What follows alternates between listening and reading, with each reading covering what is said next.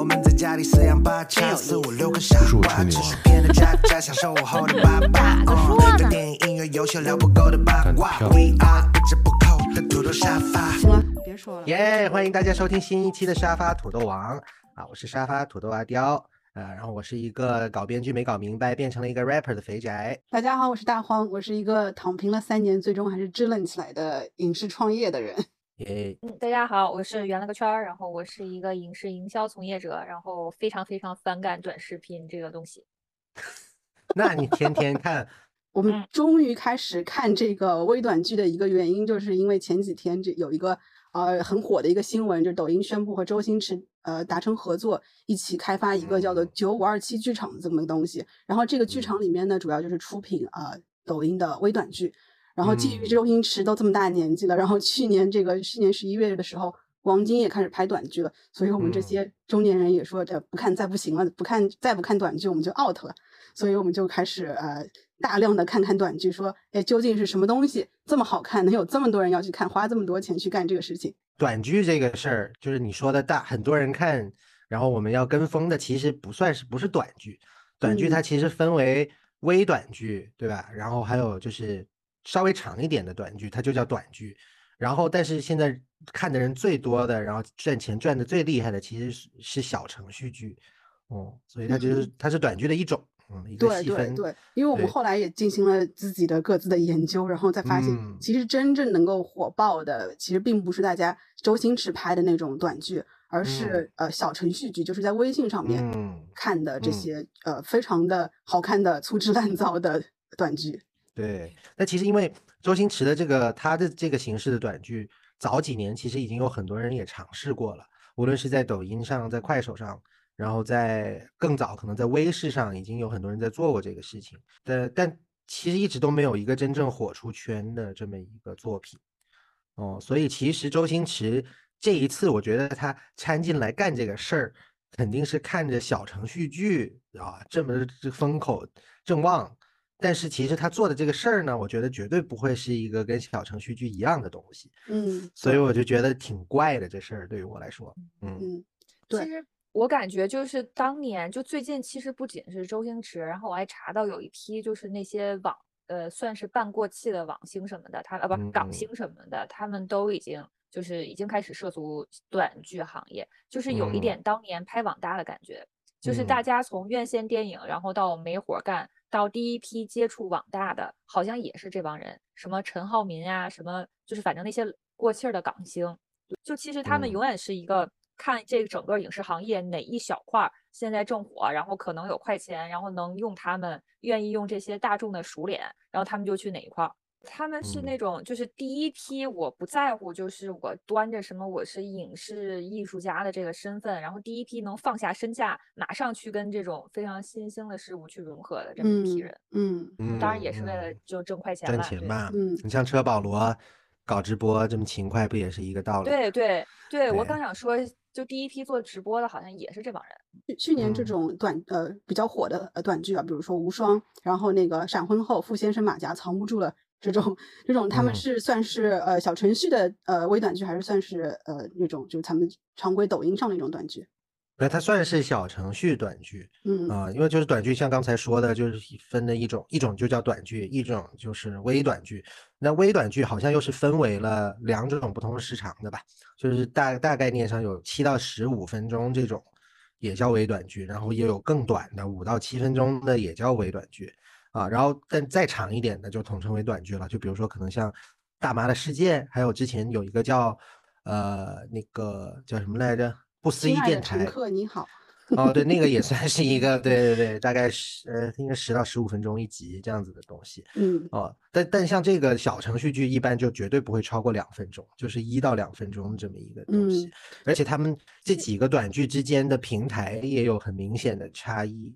啊，就是短剧以及是稍微长一点的五分钟以上的微短剧，他们大多数都会在只在这个 B 站呐、爱优腾啊这种比较属于中长视频的平台上放。啊，但是再短一点的话，就就是抖音跟快手了啊。然后现在又跑出来一个小程序，那基基本上顾名思义就是在小程序上放嗯啊。而且我听说那个小程序好像就是他们自己做的，对不对？对对，小程序其实任何人都可以做。对，嗯就是他们其实也是原来那个在平台上播放，可能自己嗯单加一个小程序，方便他们单集充值。你不然嗯在那些平台上，它永远是靠点击量什么的，他们引流到自己的平台上。我愿意给这一集设两块钱就是两块钱，愿意五嗯块钱就是五块钱，然后平嗯台也分不走，所有的钱都是自己的啊。对嗯对了就是小程序上面做短剧的话，灵活度会高很多。然后内容上嗯面其实就知道早期的时候审查也比较松嘛，要不然你要通过平台审查。小程序上面你就啥事儿都能干，什么擦边的什么都有，这也是它能够爆火的主要原因。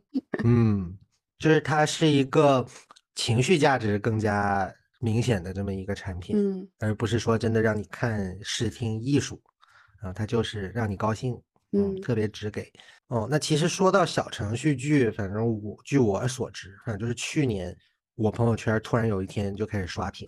应该是去年八九月份的时候，就是一个叫无双的小程序剧突然就出圈了。在我的朋友圈也出圈了，不知道你们你们有没有看见？然后说就是说上线二十四个小二十四个小时，直接充值就超过五千五百块，然后八天就破亿了。而且我还看到过之前有个报告说，现在是整个的市场规模已经到了三百七十三点九亿，这还挺夸张的。嗯哦，这是零三二二三年的数据，但当时的院线票房是五百四十九亿，哦，这直接是院线票房的百分之六十多，这样，所以其实是有很多很多人在看小程序剧的吧？嗯，对，但我真的没有见到任何人，就我不我身边还是有的，有哈身，边有的。嗯我我的后爹，嗯我的后爹有一天他就跟我说说，哎，我你那个你最近有没有看过那种，哎呀，我不知道怎么形容，一分钟左右的，然后呢就一直反转反转打脸打脸啊，然后就啊。怎么突然要收我六十八块钱？嗯我就是看看到了第十集，然后突然发现要收钱。那时候我还不知道他是说什么的，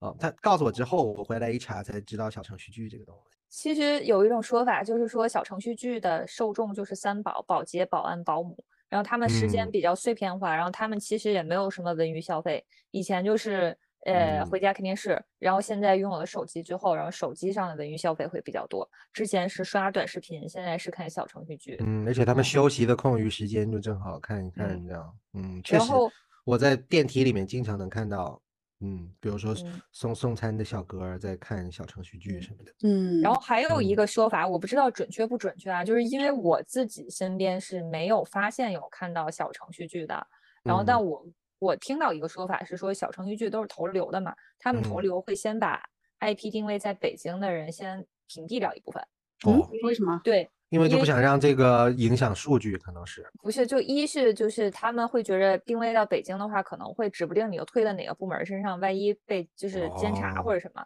第二个，我不知道这准确不准确啊。然后第二个就是说，在北京的用户，大部分一二线的，他可能不太会是你的受众，哪嗯怕你北京的三保人群也很多，但肯定不如你直接投到四五线的这个人群概率会大一嗯些啊。而且我觉得还有一个原因啊，就是对于很要面子的中产来说，承认自己看小程序剧，并且在上面花钱，是不是挺挺羞耻的一件事儿？看什么年龄段吧，像我后爹他就觉得这玩意儿，他觉得可能是现在最潮的玩意。可是你后爹不是中产呀，中产指的是对呀、嗯，所以你们两个这两天看小程序剧下来什么感受？敢不敢承认它真的很好看？它不好看呀。怎么说呢？反正对我来讲，那就是一个夹杂着这个尴尬，但又有点愉悦的体验。反正就是跟闻臭袜子特别像，我觉得。那其实还是挺享受的，是不是？虽然很臭，嗯但是还是享受。就是我看小程序的时候，我的脸是，然后还有自己还要忍一忍，就就是我明看到我自己想到我自己在笑，我都有点受不了，是不是还是有点端着？你就放下你的架嗯子吧。而且我看的那个，我就看了《无双》嘛，然后《无双》它是一个虽然是个现代剧，但是它里头特别多奇怪的什么四字成语，就里头人讲话就都跟古古文似的，啊、就那武侠小说的写法，啊，呃，经常四个四个字成语连着出来，然后我就会扑哧一下笑出来，就都不太说人话里头，嗯，我基本上也是这种被尬笑，但是真的是尬呀，就是尬笑也是愉快的体验，我觉得还可以，啊对我 来说，嗯。对，我也觉得，我也觉得挺开心的，看着看着，就是你嗯不要有任何的追求嘛。就我我就觉得，就是一边看的时候，一边我在被侮辱，我的智商受到了侮辱。但你完全不会自己去找来看这个东西，对不对？不是，但是我既然一开始看了之后，你知道吗？其实我还是有点享受这个过程的。就是我觉得，但你会不会今天晚上睡觉之前躺在被窝里就啊操，想看一集？这种应该不会有吧？对啊，就不会说嗯，龙傲天后面怎么样呢？他就这种不会有这种想法的，应该还好。对对，应该不会太投入在里面。嗯。但确实，你逼我看的话，我是看得下去的，并且是能找得到乐趣。是我我觉得是的，因为它这个剧情真的是非常抓马，它的信息量极大。你看，在一分钟之内，他把所有的情节全部甩在你脸上。你要正常看个电视剧或者电影的话，这个剧情可能需要二十分钟、半小时来铺垫嘛。他不用，他就直接就是泼你脸上，所以其实有时候还挺难拒绝的。对，就是省去了所有的铺垫，节奏奇快无比。圆了个圈儿怎么？看了啥？我最近狂刷三百集，但是我发现我本来想跟大家叨叨，但是我发现我记不住他们的名字。首先他们的名字太长了，对，然后其次名字同质化太多了，因为剧情都太一样了，什么无情冷少、霸道总裁，然后离婚少妇，反正就是这几个吧，来回来去的组。无情冷少跟霸道总裁就是一个东西。对，就是，但是就是来回组，就是组合，一会儿什么无情冷少追妻，一会儿无情冷少带球追妻。带球什么怎么怎么着，宠上天，就 宠上，就这几种是排列组合，就是你很难分清楚，也很难记住它准确的名字是什么。我我给大家看一个一分钟的这个小程序短剧吧，就真的特别好看，就是你通过这一分钟，你可以 get 到为什么这东西能够这么吸引人，它的信息量实在是太大了。这个剧的名字叫做《离婚后被千亿总裁宠上天》。你看，从这个名字上，排列组合之一，对，从这个 名字你就知道这故事大概是关于什么的。然后它是在小程序上看起来非常的便宜，我觉得这个拍完整个剧可能不用上万块。然后就是就是信息肯定不止上万。我给你们放一下哈，老公，我要去产检了，给你做了早餐。你们看啊，这里这个怀孕的妻子刚做好早餐，转头就看到了老公和小三在沙发上乱搞。你们这是在干什么？贺宇，你还是先管好你的家事吧，我改天再来。你站住！竟然背着我乱搞！什么叫背着你乱搞？我明明就是当着你的面，正大光明的搞。这是什么虎狼之词？嗯，贺宇，你老婆还怀着孕呢，可别把她气得早产了。老公，我都快要生了。你就不能收敛一点吗？少他妈拿孩子威胁我！我告诉你，你要生个男孩还好，你要敢给我生个女孩，我跟你没完！这么一个剧啊，它大概在一分半的时间内就交代了情节，这个。呃，女主怀孕，老公当着她的面和小三出轨，然后并且打她，然后家有家家里面家财产有多少，然后还有这个婆婆一起来欺负这个女主。但你别说，我没有看过叫你这个名字的这个剧，演员不一样，但是我清楚的记得一模一样的剧情，换一套演员，是我前两天看的那个，就真的一毛一样，也是就是当着就是什么女主的面，然后。老公跟了另外一个女的乱搞，然后辱骂她，啪啪的抽大嘴巴什么的，一毛一样。嗯，然后就是这种啪啪抽大嘴巴这种，每一个里面都有，我没有看过一个没有的。现在，他们就说嘛，就是狂甩嘴那个嘴巴。哎，我看的时候我没有上头，但是我有一点特别想问你们，就是你们就会很嗨的带入自己吗？就是我特别想。当然不会呀。不是，我是。但想演，确实想演。就是是有的，我感觉也没有什么，我感觉也没有什么技术含量，还能啪啪打人特别过瘾。你这就错了，我看的那个无双，就是我稍微研究了一下他的演员啊什么的，人家以前全都是话剧演员。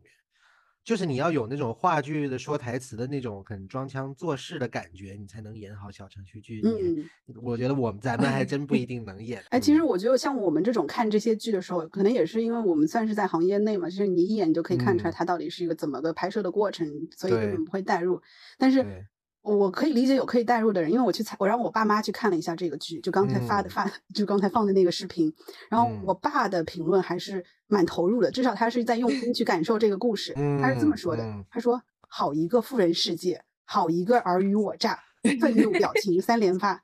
就是他，是 他有时是在体会这个剧情的，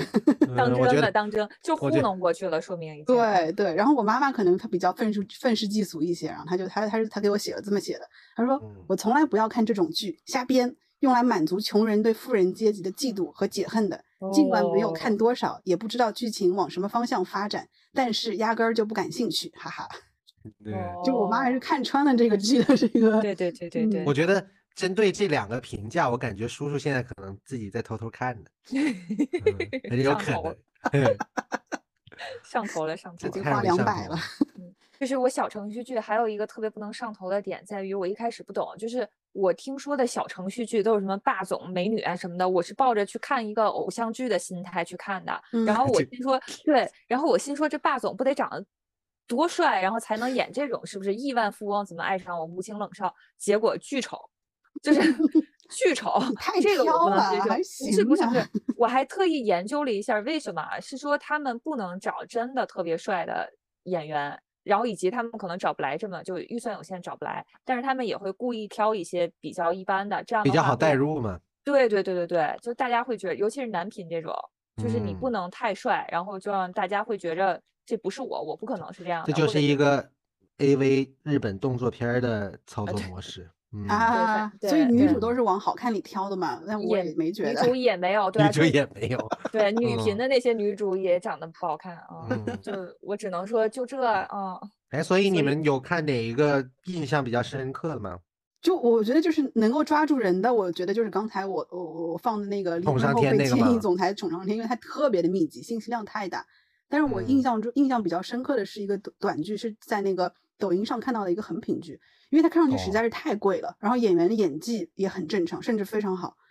所以，而而它是一个悬疑的这个剧情，有点像是一个一个剧本杀一样的，就是挺复杂的剧情叫，叫做《凄凉人生》。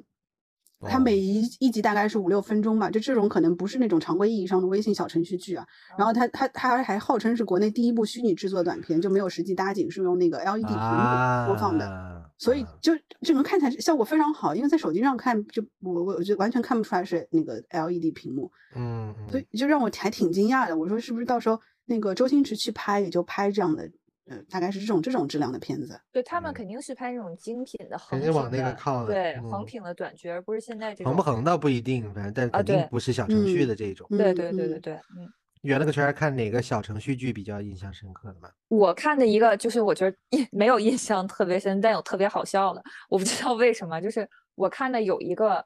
男主和女主，不知道是台词太差了还是怎么着，就是达不到想要的效果，找人配的音，所以就是一个啊。特别菜鸡的男主，然后配了一个就是特别浑厚的中高音的那种配音，就就可能男主的声音特别不像霸总，但是必须得找这个男主来演，所以给他配了一个特别霸总的声音，特别特别难受的。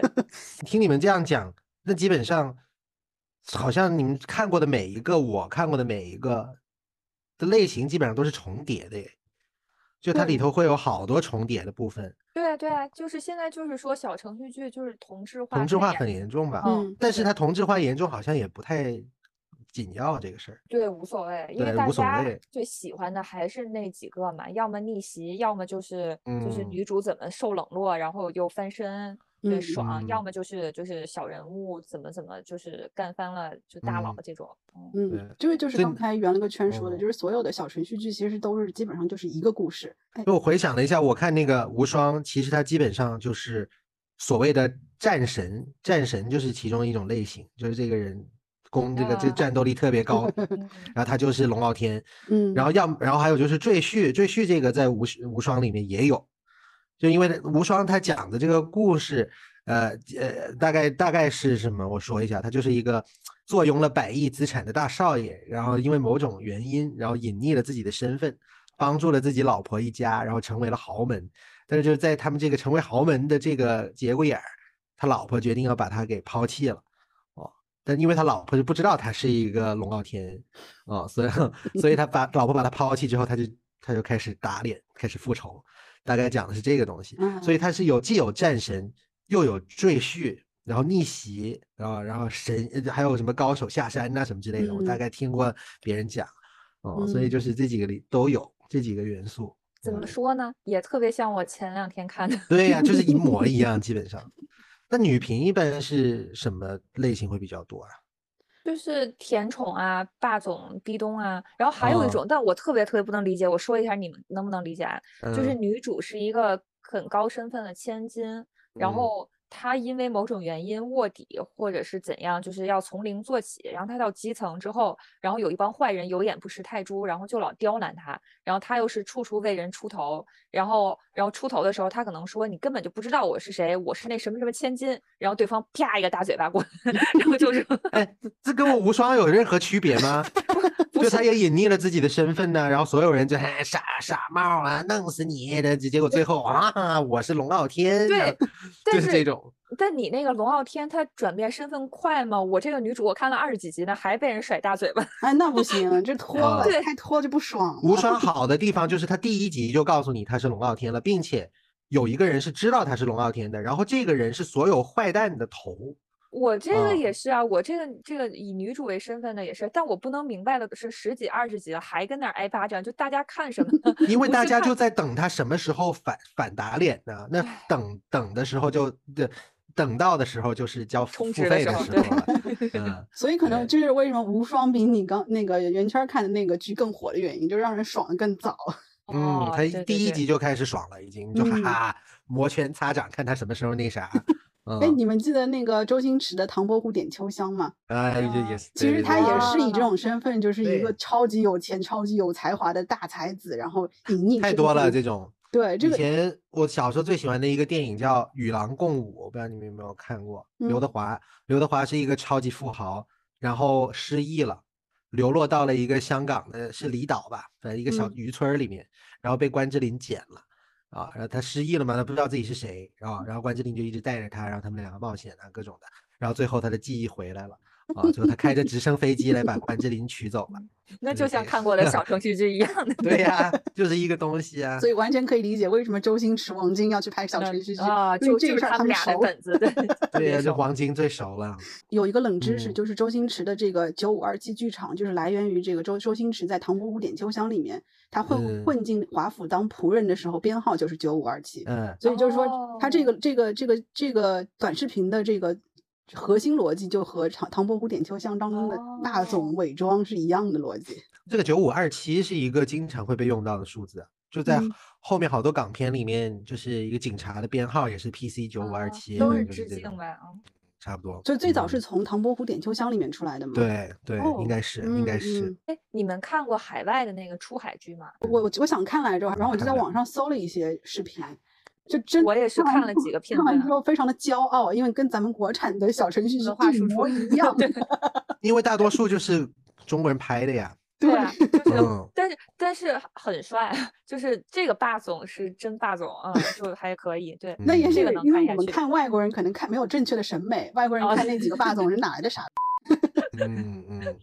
哎，但是我我听说一个事儿，就是国外在写这种霸总，虽然剧情什么的一模一样，但是他不太能接受国外霸总壁咚啊，什么强吻啊，是在嗯国内的霸总最常用的手段，看你一眼，然后啪就吻上去了什么的。但我觉得还是会 接受啊，五十度灰不就是这种东西吗？有，我是看到了霸总。对啊 但是但是是我听说会有意的减少，因为怕国女国外的女性观众会觉得性骚扰。我觉得看这玩意儿的人应该对不介意真的，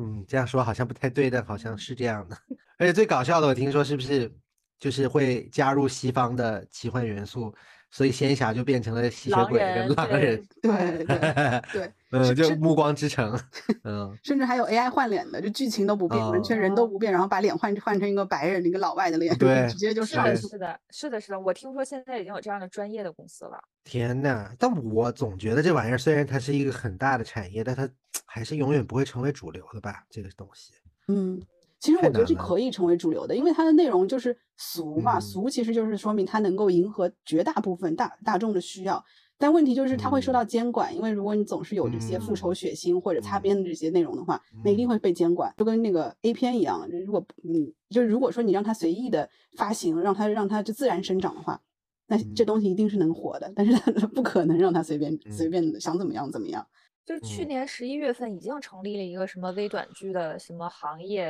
什么嗯大会，肯定是要监管的。所以我觉得监管一来，它很多的这些擦边呀、然后黄暴啊，就嗯不太可行了。但它之所以火，就是因为擦边、黄暴这些。对，所以一旦嗯少了这个，说实话，对于那些受众来说，就少了很多乐趣啊，然后可嗯能这个就不太行。对乐快乐没了。对，但我个人是觉着这个玩意儿一定会存在，虽然它可能不太是顶峰了，就是因为大家已经完全习惯了手机消费这个东西。嗯，就是嗯。你还是那句咱们之前聊过的事儿，就是大家的电影院观影习惯已经没有了，然后嗯。以及那些下沉的用户他本身就没有电影院观影习惯，然后。嗯现在手机你消费这么的这么的便捷，然后疫情期间又增加了这种手机消费的这种这种习惯，所以他嗯还是会习惯在手机、在竖屏、在自己习惯的这种这种这种爱好上找消费的东西。那可嗯能不是小程序剧，它可能衍衍生成其他的。我可能说以后可能比如说什么 VR 啊什么的，真的下沉到那一天，可能又会是那个了。啊嗯，对，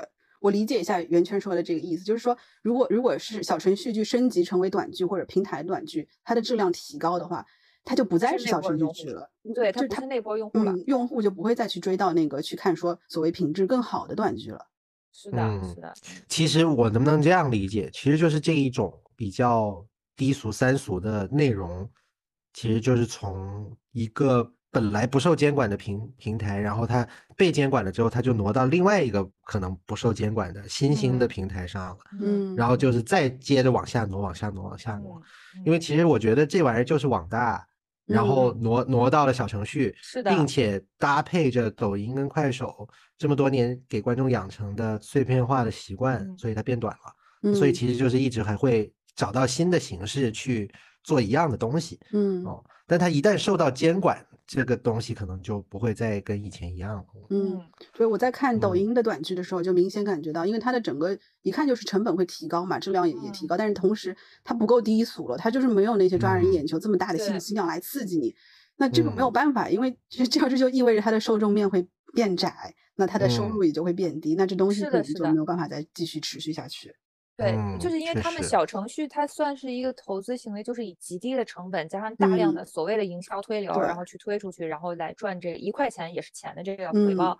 然后我听说一个笑话，就是国内的一个头部的电视剧制作公司，然后也想入局这个微短剧，他们嗯。就是觉着自己有优势做这种这个这个精品，然后用这嗯种原来高端的影视剧的这个班底做了一个，嗯然后成本是对几百万，然后嗯被业内人耻笑啊。他这人都回不了本儿吧？对，因为几百万对于他们来说，你要加上营销，就是是在这种小推流剧里是回不了本儿的，除非你是跟平台绑嗯定的这种，但是就嗯很难回本儿啊。嗯，因为我我我听说小程序剧主要赚钱就是靠广告费嘛。对，嗯，然后它广告费的比例好像大概是什么一比一点二左右，就是你投推流一百万回来一百二，啊，对对对啊，对对，差不多是这样。所以他们基本上嗯就是五五六部一起做，一起投，一起去投放，可能一年就五六部，然后里面只要有一部爆，嗯，然后就可以把其他的成本全都 cover 掉。嗯，嗯，还有一个特别好笑的就是，谁说中国人不爱给内容付费？这不是 呃，确实，不，就是他是用一种很哎很很很低贱的手法去骗你付费，哦，哦引诱你付费。嗯，他就是勾着你，其实你本来不想付的，但是你说都看到这个份儿上了，哎呀，对呀，都看了一 百多集了，哎呀，我再花个九块九又能怎么样呢？阿刁看的时候，然后他就说非嗯要看到付费的那一块儿，到底因为我以前就是一直在嘲笑我的后爹，说你这玩意，你看这玩意，你你给他六十八块啊，你还充了个年会员啊，这这个无限无限畅看，你疯了吗？我不是给你充过腾讯会员吗？然后我今天我就要看看我到底愿不愿意为这玩意儿花钱，然后结果就真的是在男主正准备要反击打脸之前开始要付费了，哎我就付了九块九，然后最多看了十六集，哎。九块九还有办行法，因为这个嗯短剧实在是太贵了。你看一看完一整部，你得花个一百两百块钱，嗯，叫我我真的是不愿意的。我我花三十块钱在那个爱优腾上面会员费，我都我都得考虑一下。我觉得你不一定，如果你像我一样十六集、十六集、十六集这样子给，可能你给到了几百块，你都不知不觉。，对对，很有这跟网可能网文儿的那个带那个套路是一样的，所以网文儿为什么会有几千章、几万章？当你充嗯值以为九块九，我差不多能看完，能看就是觉着差不多的时候，哎，没想到他才讲到了故事的十分之一，你就得一 直一直充下去啊。嗯，对他每次在你充钱之前就留钩子给你，钩子精准的留在那儿，就等着你再花这九块九。嗯，就是精品短剧，其实我想说的是，在疫情之初的时候，然后呃就已经开始做。你们还记得那会儿啊美国出了一个 A P P，我忘了叫什么了。是那个 Quibi 是不是那个公司？啊，对对对对，然后倒闭了。对，已经倒闭了。但那会儿就是从美国开始，不知道为什么跟国内几乎同一时间，大家都开始做就短内容、啊中短内容。当时爱优腾也要在做，然后也出品了一批，就是当时也是竖屏的，然后三到五分钟一集，没有现在这么快，但是那个质量已经还挺高的，比现在所谓的精品小程序剧的质量要高很多。那个嗯真正的是用就电视剧的班底在做的那种，但是没有摸索出来商业模式。所以其实现现在还有，现在还是有的，只是对对，就很少。现在然后就被小程序剧找出了一种摸索出了一嗯种赚钱的方式，所以对对它先起来了。但其实所有的视频网站都没有放弃，一直在做叫什么中短内容的布局啊。我看过几个魁北出的，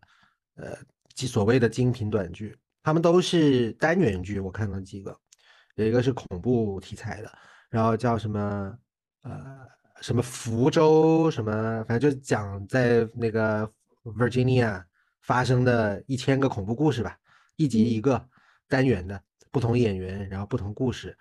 那我觉得这个就直接违背了短剧能火的那个背后的逻辑。嗯就它必须是一个主线故事，我觉得就是你单元剧是绝对不 work，它要一直看一直看才能逼你付费什么的对啊。不过他当然他们当时也没有想出这种二十集之后要付六十八这种阴招啊，他们就 还是还是在这个所谓的订阅的这个比较传统老一点的思维里面。嗯，嗯关键我觉得关键还是得在恰当的时候下钩子，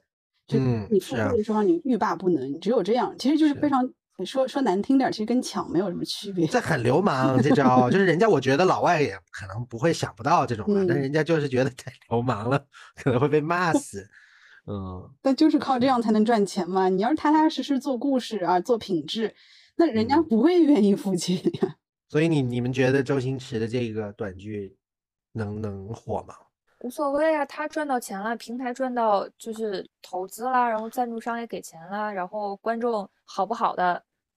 反正先吃螃蟹的人已经有了。嗯，对，我觉得至少周星驰肯定是能赚到钱的吧。然后平台肯定是，如果能招到商，这不是纯粹的这个制作成本上的投入，如果能招到呃招商的话，那也是可以回本嗯的。但是我觉得，嗯如果纯粹只是从制作成本和这个观众的这个付费来看的话，那我觉得是挺悬的。你你们有考虑说要做短剧吗？我有一个特别好笑的，就是就是经历过的事儿。我们住嗯在就是北京朝阳区青年路附近，这边嗯就是很多影视从业者在住在这儿。嗯几年前，然后我记得特别清楚，一个夏天的时候，夏天就是国内的一些电影节会密集的举办的时候，我夏嗯天的时候经过青年路酒吧街，三四个酒吧连着下来，每一个都在谈电影节创投，下一个就电影节暴选，再下一个还是电影节项目什么的。这是几年前，直到嗯今年夏天的时候，我在那儿吃烤串儿，然后我的前后左右桌都在聊小程序剧，就说明这个。就这整个，我就青年路算是这个行业的一个一个一个，就包括几年前的这块儿的漫咖啡，就全都是在聊大投资啊什么的。嗯嗯然后在前几年，就是我刚才说的创投电影节，已经慢慢的缩小，在找投资，然后现在全都是在聊小程序剧，就是嗯时代的变更在青年路真的特别的明显，嗯，但可能现在加入小程序剧已经太晚了。已经晚了。对他们说有一个说法，就是一旦这个行业出现了。呃，教程带你怎么做小程序，带你怎样怎样，嗯。就说明这个行业第一批吃的红利已已经吃完了了，他们要嗯。吃最后一波了啊。嗯，哎，但你你们有没有看过什么真正好看的精品短剧吗？就哦，其实我在疫情初的时候，那会儿就全球基本上不知道为什么同一个趋势就是做短剧的时候，我看过一个韩国短剧，横嗯。屏的，叫嗯敏感点也没有关系，是非嗯常女性主义的。嗯就是在疫情初几年前，国内的女性主义还没有这么盛行的时候，然后韩国已经拍出了这么一个，就是嗯现在这两年大家会提到说你做一个敏感的人，然后就会对一些性骚扰行为嗯敏感一点无所谓。但是前几年国内还没有这种说法的时候，韩国已经嗯把它做成了一个剧，就是掰开了揉碎了，教一些最浅显的女性主义的基本知识，来鼓励大家。对，嗯说一些不啊，或者鼓励大家说出来，说他对约会的时候可能男方太激进，然后你怎么能勇敢的说不，这些事儿都能通过比较轻松的小故事讲出来，而且不是嗯说教性的那种。当时给嗯我的震撼还挺大的。嗯呃，精品短剧就是我刚才说说的那个《凄凉人生》，我觉得是质量嗯比较好的。但我其实自己真心喜欢的短剧是那种，就是呃，大概是十年前左右，就是也是那个教授易小星他们那帮人做的这种，嗯呃，十分万钟左右的啊，万和天宜嗯的万万没想到啊，这些，其实我觉得还是挺嗯有创意的，而且挺好笑的，它的质嗯就质质量也挺不错的。呃，虽然像那种微信小程序剧，怎么说呢？它可以抓住我，可能可以抓我两分钟时间，但是完了之后，其实因为它太套路了，而且他们除了这个这些轰在你脸上这些剧情之外，没有任何的审美的享受，所以就嗯是其实甚至是一种折磨，所以就有点看不嗯下去。然后嗯对是，但是如果是轻松愉快的，甚至说就是最近不是这这两年也有包括阿刁参演的那个《亲爱的乘客你好》，嗯或者什么《大嗯妈的世界》这种，这种我觉得我是嗯可以看得下去的。就是在我在在在闲着没事儿的时候，就是想嗯轻松哦、就搞笑一下的时候，就看见这些剧，嗯也还是挺不错我的。我记得我当时看《大妈的世界》就是一顿饭的时间，嗯，然后再加一个晚上就把二二十集全看完了。我觉得那嗯个确实拍的很好，而且这个故事剧本写的挺好的。但我真的很好笑这些、嗯这些短剧是不是可持续啊？它的商业模式是什么样子的？也我是没有大我就听说《大妈的世界》没怎么赚。他如果要赚的话，就是要靠商务，对吧？如你不可能让用户付费去看你这东西。对呀、嗯，没有这种阴险的六十八块陷阱的九块九。嗯嗯，小程序剧的剧情和小程序剧的品质和它的赚钱的方法是互为一体的。嗯，对，，如果大妈的世界要去赚钱的话，可能就是大妈爱上巨富小鲜肉，然后后来 后来又发现小鲜肉是自己亲儿子，得得改成这种剧情。啥？我看过最好看的短剧，一个就是《大妈的世界》，然后还有一个叫《害人来电》，嗯，不知道你们有没有哦看过？就是它是一个没有画面的，它全程就是一个呃声波的波形，一上一下，然后那个波形呢就是一直这样飘飘飘飘，有人说话的时候它就会嗯呃突然起来，然后呢，它基本上就是呃两个人打电话，嗯永远都是两个人打电话，每集都是一个独立的故事，一个科幻故事。两个人打，你可以把它理理理解成没有画面的黑镜，但它就是靠两个人打电话，然后把整个故事讲完。嗯，十集看起来是单独的，但十集最后一连起来，发现是那个世界观是统一的，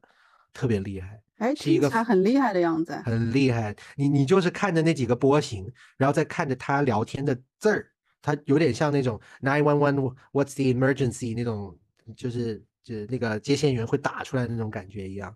然后就嘚嘚嘚嘚嘚把那人说话的字儿打出来，你看着那个都会很紧张。嗯，所以他真的很厉害，没有画面，就是靠声音表演跟波形就能让你哇一下就出汗了，手手心出汗。对，就是追求品质和追求充值是完全是两码事儿。是的，是的，反正我现在觉得就是希望这个东西被干预了之后，慢慢就会消失掉一阵子，然后等新的形式跟平台出现，然后他们跑到那儿去，那就再祸害，再再来祸害一波，但能获得短暂的清静，我觉得是，其实就是网大到小程序剧中间，其实就是网大